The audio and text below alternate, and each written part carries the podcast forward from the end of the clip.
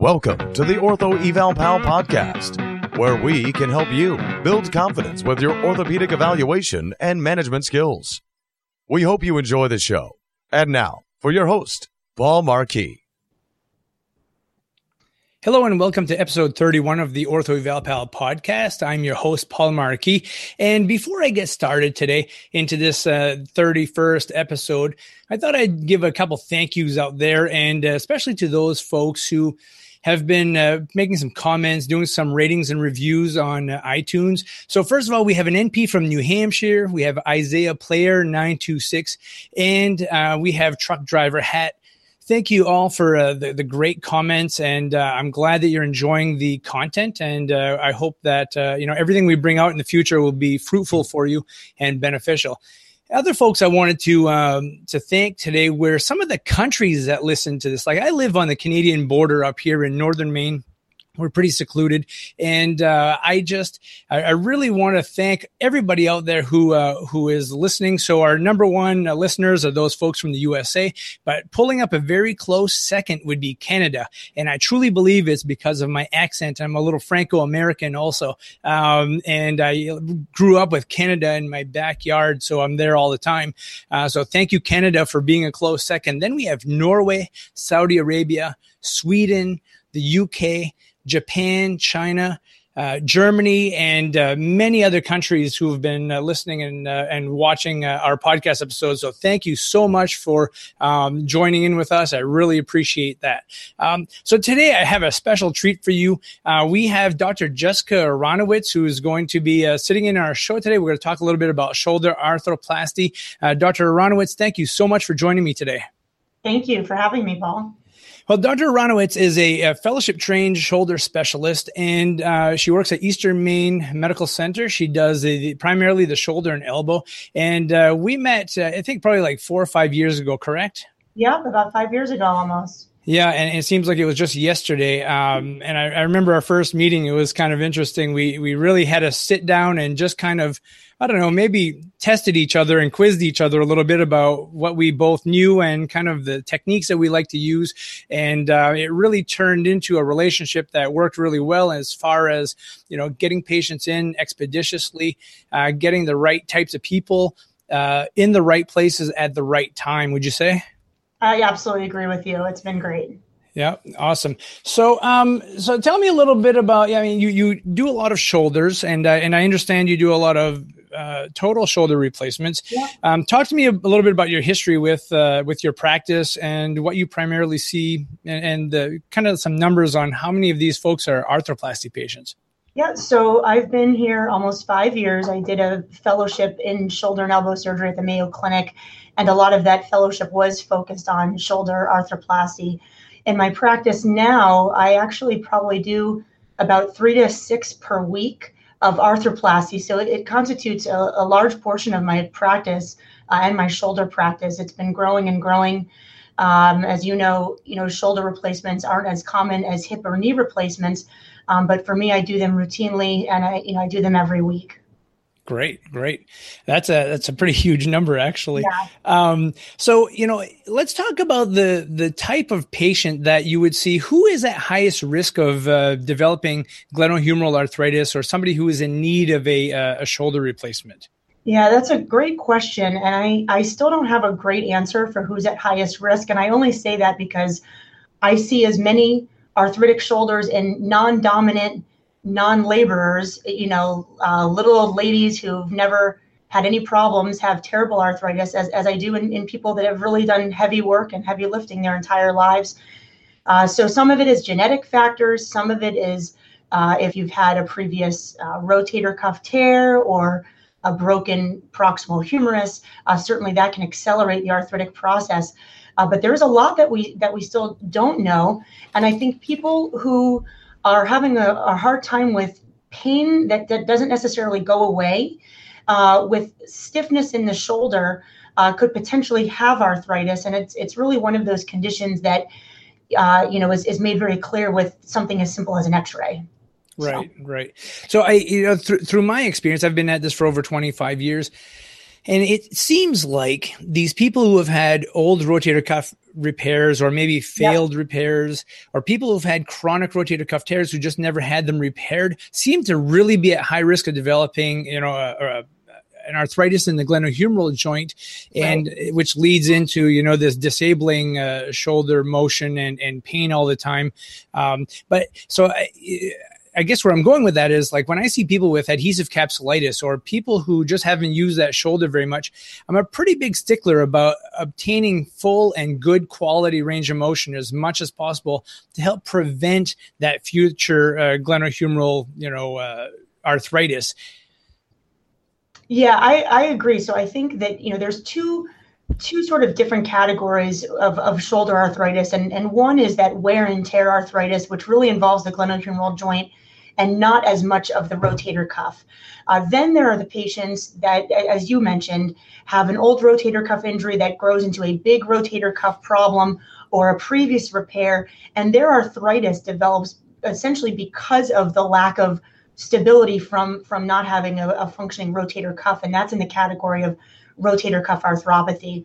Uh, and certainly, I think um, the with the prevalence of rotator cuff tears, uh, that that that is becoming more and more common, and I certainly see that routinely in my practice. Right, right. Now, there's two different I, I, take it there's two different types of arthroplasty um, can you can you explain the difference between the two and um, if you can talk a little bit about you know who is the perfect candidate or who is a better candidate for one over the other Sure. So there's there's two different kinds, and the, the first one is is what we call an anatomic or a standard total shoulder arthroplasty. And the way, way I explain it to patients is I basically put the head where the head was and smooth out the socket and put the socket, uh, the, the, the plastic socket where the their previous socket was. So we keep the parts in the same orientation and just replacing it with metal and plastic.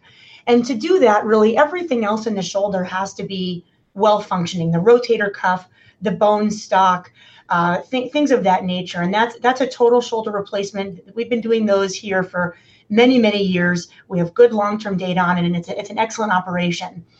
The other operation is the reverse shoulder replacement, which is a little bit newer. We've been doing them here in the United States since 2004. Over in Europe, they've been doing it a lot longer. And that's really developed as an arthroplasty for people with a deficient rotator cuff, um, the, when the bone quality isn't very good, when there's a lot of bone loss in the setting of proximal humerus fractures and, and all the sequelae that, that happens from that. Uh, in addition, people that might be at risk for rotator cuff issues later on um, may, might get a reverse shoulder replacement. So if I have a particularly older person where I'm concerned about their rotator cuff heading into surgery, I might elect to do a reverse shoulder replacement uh, to protect them from that in the future and needing a revision surgery. So we're, we're still the, the the longer term data on the reverse is still out is still pending, um, but the ideal candidate is someone at least in their mid 60s, I'd say early 70s uh, for that operation. And and that being said, I've done them in people older and, and younger if there really are no other surgical options. I just have a, a very detailed conversation with that patient. Yep. Now, just out of curiosity, why do you think that the Europeans have been doing the surgery longer than we have? Well, they they started. It was uh, invented over there, uh, and then they started doing it uh, about a decade before we actually had FDA approval here. So. I think that's that's why we lagged behind. But I have to say that that talking with our European colleagues and their data, the, the sort of what, what they're saying is the more they're doing of them, the more they're doing of them. That the data really uh, is supportive of of doing these, and and people continue to do very well 20 years down the road. Right, right. Okay, great. Yeah. Um, I, I do know that the ones that we have seen have done excellent. They really yeah. seem to gain their motion faster, and um, you know, especially with those deficient patients, they they yeah. really uh, start to gain and uh, do well, impressively well. Yeah, they're both. They're both. Uh, I, I think when when done well, they're great operations. I've seen patients, particularly with you know with arthritis and rotator cuff deficiency, who haven't been able to lift their arm to shoulder level for years, and then you know six weeks or eight weeks after this operation, they're touching the top of their head. They're reaching into the cabinet, things they haven't done in years, and it really it really can change people's lives that way. Yeah, yeah. Now let's talk about people with um, avascular necrosis of the shoulder. Do you see that, and do you opt to do one particular procedure over another when when you see this type of problem?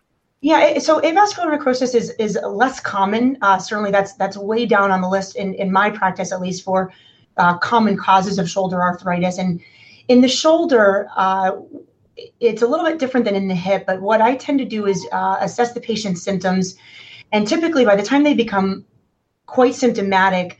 The avascular necrosis has led to some arthritic change in the shoulder, particularly on the humeral head. And we talk about doing a shoulder replacement, and then whether that's just replacing the head or doing a complete shoulder replacement. I, I discussed that with the patient. Right, right. Now, I've done a, uh, podcast uh, not too long ago about all the different special tests of the shoulder, you know, everything like uh, the Neer sign impingement test, the uh, Hawkins-Kennedy and, and yep. dislocation, relocation test, all that stuff. Um, now, when we're dealing with arthritis of the shoulder, there really isn't a special test out there for you right. know, glenohumeral arthritis. So, what kinds of signs and symptoms do you look for? If you see somebody come in straight off the street, they've never been MRI'd or X-rayed, they haven't seen, uh, you know, a, specialist, and they're coming into your office, what kinds of complaints and signs and symptoms do you look for that may uh, gear you in the direction of saying, "Hey, this person has arthritis, and we need to assess and evaluate that"? Yeah, so it, it, you're you're absolutely right, Paul. It, it can be uh, it can be difficult. So the things that I look for, the, the description of pain, it tends to be more deep inside the joint versus cuff pain, which I, I, I really feel that cuff tears, people grab the lateral part of their shoulder over the deltoid. Um, and then it's pain that, you know, it's rare that I see an arthritic patient that comes to me with pain for two weeks after a fall. It's, you know, it's been getting worse and worse, and they've been putting it off. And now it, you know, the, the pain is getting worse and their functionality has decreased. And that that's one of the key things too, is that that subtle and progressive loss of motion, uh, which which we see in arthritis, and that's that's uh, because of capsular contracture and, and osteophytes as it relates to the arthritis. So completely separate than a frozen shoulder or adhesive capsulitis. But I, I have to say that I mean, at times, if you have a 55 year old woman with exactly the picture that I portrayed, it could be frozen shoulder or it could be arthritis and there's one simple thing we can do to tell the difference and that's an x-ray right. you know um, and so loss of external rotation some loss of forward elevation those kind of things um, but those can be seen with other conditions too so that's that's why everybody that, that comes in for an evaluation of their shoulder you know i, I, I routinely get x-rays yeah. And I'll be the first to admit, you know, I did make a mistake about 15 years ago with a patient and uh, he had come in basically with shoulder pain and uh, looked exactly like somebody who had an adhesive capsulitis we treated him for about a week. He had, you know, the loss of motion in all positions, discomfort in the shoulder on a regular basis, and it was a steady, progressive onset. Um, and uh, you know, typically with frozen shoulder, we'll stretch these folks, and they'll progressively do better. This guy got worse in the course of a week. Um, we got an X-ray, and it was a, uh, you know, he had complete cartilage loss in his shoulder, and uh, he ended up having a total shoulder replacement. So, um, you know I, I, just for the people out there listening to the podcast today, I think you should always be cautious. Um, if you think it's a frozen shoulder, uh, listen to the shoulder. A significant crepitus, cracking, and and and arthritic shoulders seem to have more of a quote unquote clunking um, type of uh, feel when you're moving them. So painful crepitus, you really need to be thinking uh, glenohumeral arthritis. Yeah, and I'd like to add one thing to that. I, some patients they feel that they'll describe it as they as their shoulder slipping out and it's not it's arthritic and it's crepitus or literally i think the osteophytes are kind of catching and that's what they're feeling but it, it feels like it's popping in and out. And and you do not see that with adhesive capsulitis. Adhesive capsulitis is really a problem of pain and stiffness. If there's really any crepitus with with range of motion or strength testing I, I i don't you know i think it's definitely more of an arthritic problem than that Yep. Uh, oftentimes, when people have glenohumeral arthritis, they also have AC joint arthritis. Do you address that when you do a uh, uh, arthroplasty? That's a great question. I only address it if it's symptomatic. So I routinely see asymptomatic arthritis on on X-rays and, and on patients over 40 years old. It's just one of those things that we see radiographically, and it's a lot less common that it's actually one of the primary complaints in the shoulder. Uh, I'd say in in less than five percent of my my arthroplasty cases do I do an, a, a distal clavicle excision, but I have done it, and I always check that before surgery as well. All right, all right. Um, something else that I've seen over the last couple of years when people have these reverse total shoulders uh, is that they seem to have a lot less pain than patients who have rotator cuff repairs. Yep. Can you can you give me a little uh, insight on that and maybe why they would uh, why that would be? Well, I, I I completely agree with you. I think that of the surgeries I do, which you know predominantly consists of arthro- arthroscopy, arthroscopic rotator cuff repairs, and then reverse shoulder replacements, revision shoulder replacements, and then anatomic total shoulders. Even though the arthroscopy is the least invasive of all of those, uh, it can be the most painful with the longest recovery. And I think it has to do with some of the, perhaps some of the uh, nerve endings in, in the proximal humerus, where you're actually, you know, putting in anchors and stitches and things like that, versus a shoulder replacement. But I, I tell people that of, of all the surgeries that I do, the reverse shoulder replacement actually has the quickest and possibly easiest recovery. I immobilize them a lot less time than my cuff repairs or other shoulder replacements. I get them moving more quickly, and that's just because of the nature of the implant uh, compared with things, you know, with other surgeries. Right, right. I totally, totally agree with you. People have this idea that, oh, I'm having a shoulder replacement. It's going to be dramatic and it's going to be, you yeah. know, uh, traumatic also. And, uh, they, but come to find out, they just, they really do well and they do well a yeah. lot faster.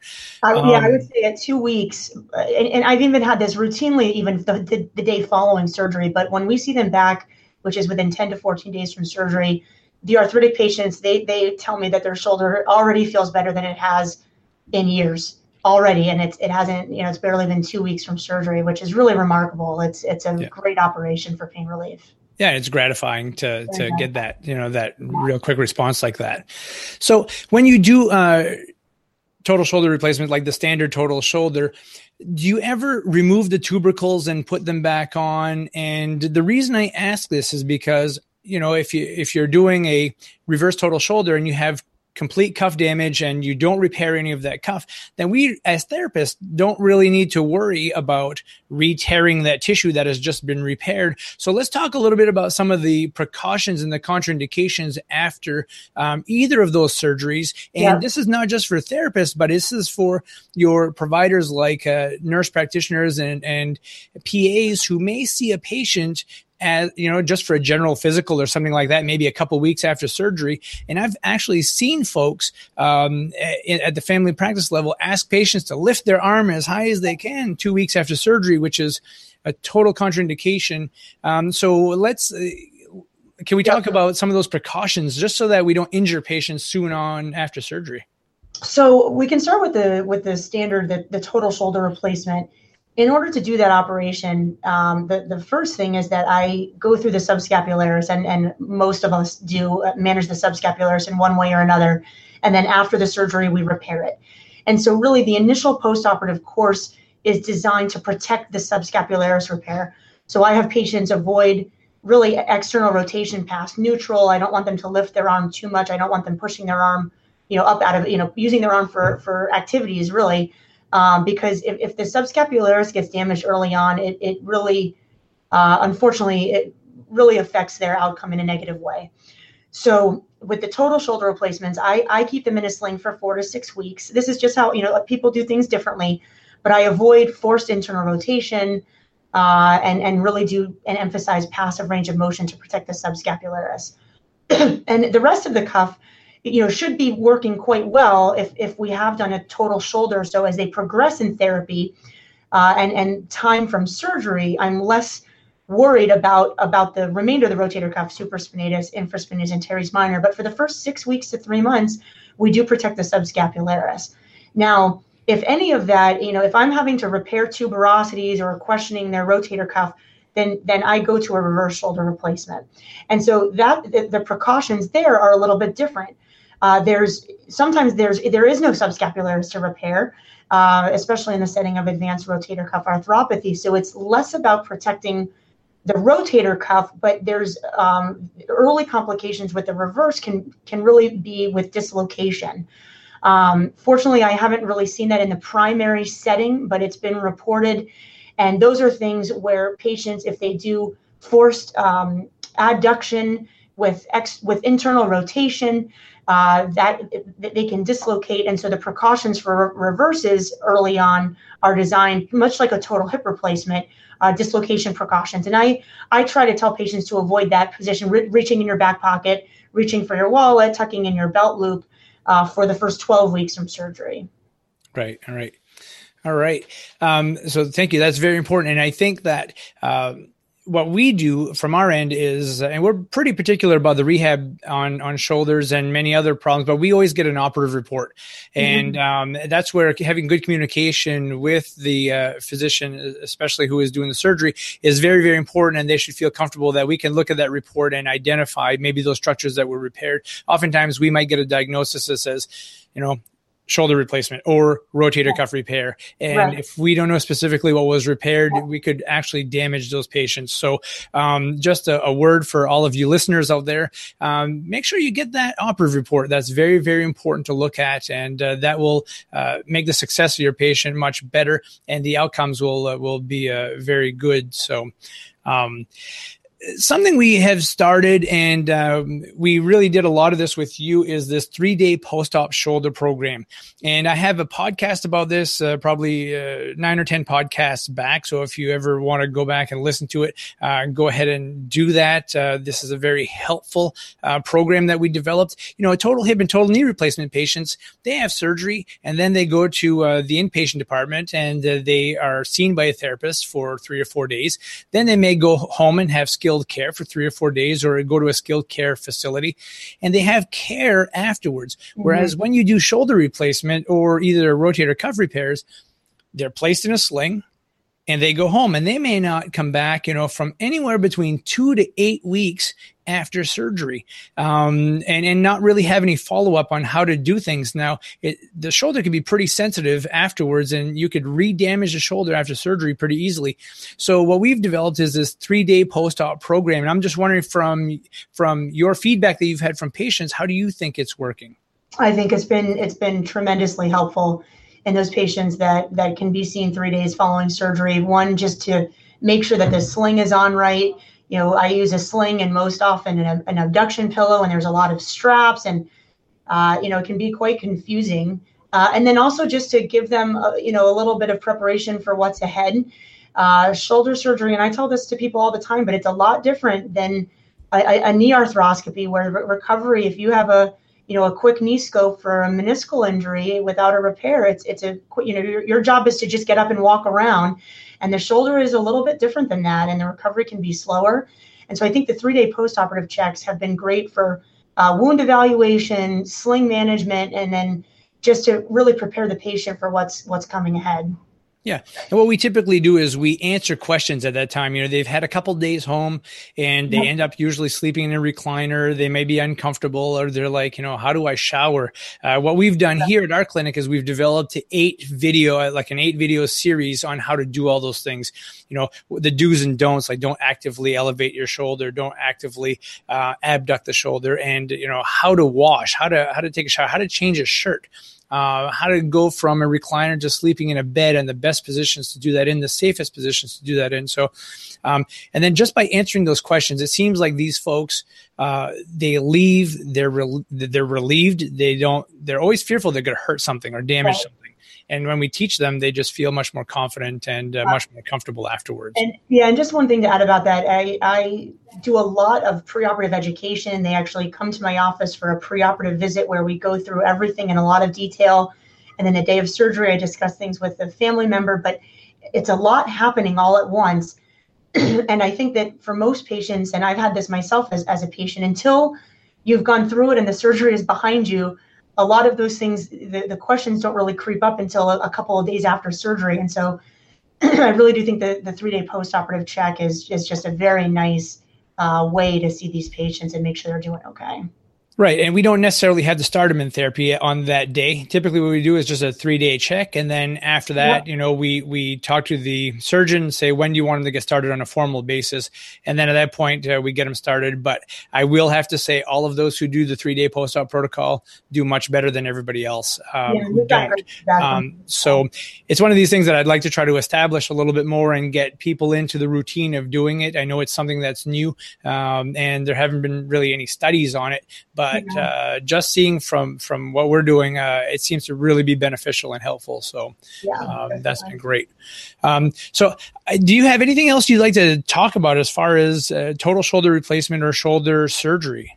No, I think uh, that you had touched on this a little earlier, but the, the communication between the, the, the therapist or if you are taking care of someone uh, in the outpatient setting and they've just had surgery, I'm a big proponent of, of communication. Uh, if they're any of my patients, I'm happy to talk with anybody about them directly. I try very hard to put as much detail on the prescription for therapy as possible. And as you talked about, uh, you know, as far as rotator cuffs, there's a big difference in how we treat a one centimeter single anchor repair versus a massive repair with a subscapularis repair. I mean, it it all goes into the basket of rotator cuff repair surgery, but they are very very different patients. And so I would encourage everyone, whether you're a, a physical therapist or uh, you know, a nurse practitioner, any anybody, uh, if there's any questions, uh, just talk to the person who did the surgery. Uh, you know, reverse shoulder replacements, e- even though they're getting to be done more and more routinely, a lot of people are still unfamiliar with it. Uh, and, and same with shoulder arthroplasty. Again, it's just not as, as, as common as, as hip and knee arthroplasty.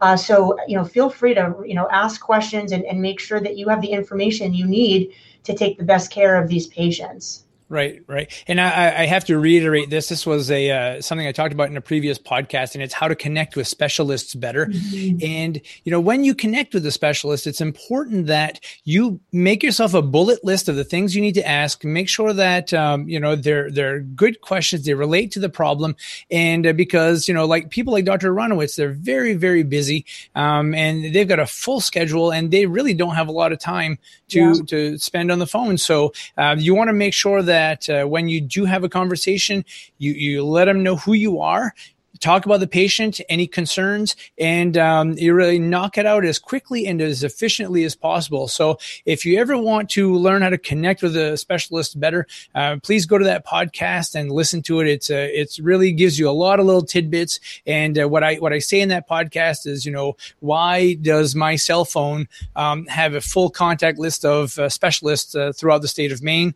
Um, and I think it's the approach that we have, and that we're very timely and uh, we get really close with the diagnosis when we send somebody over. So it's uh, it, it, just makes sense. So um, make sure you go over and check that out, and uh, I think you'll find that your connection with specialists will be a lot better, and then we'll have this open relationship like we do right now, uh, and can talk about you know just about anything. Yeah, I, I absolutely agree. And you, you know, just to reiterate that you guys do a, a wonderful job at that. And so we, I, you know, I know you appreciate it on your end, and and and so do we as as the surgeons knowing that they're in great care after surgery. So great, awesome. Well, Dr. Aronowitz, I need to thank you so much for being on the show today. I know that you're very, very busy. Uh, you do an excellent job with the patients that you see. Everybody loves you, and uh, we've had uh, you know patients with excellent outcomes. So uh, again, thank you so much for taking the time, and um, you're welcome on the show anytime. If you ever have another topic you want to talk about, let me know, and uh, we'll chit chat about that. All right, thanks, Paul. Take care. Okay, great. Have a good day. We hope you've enjoyed the show. For some more awesome content, go to orthoevalpal.com. Can't wait to see you there.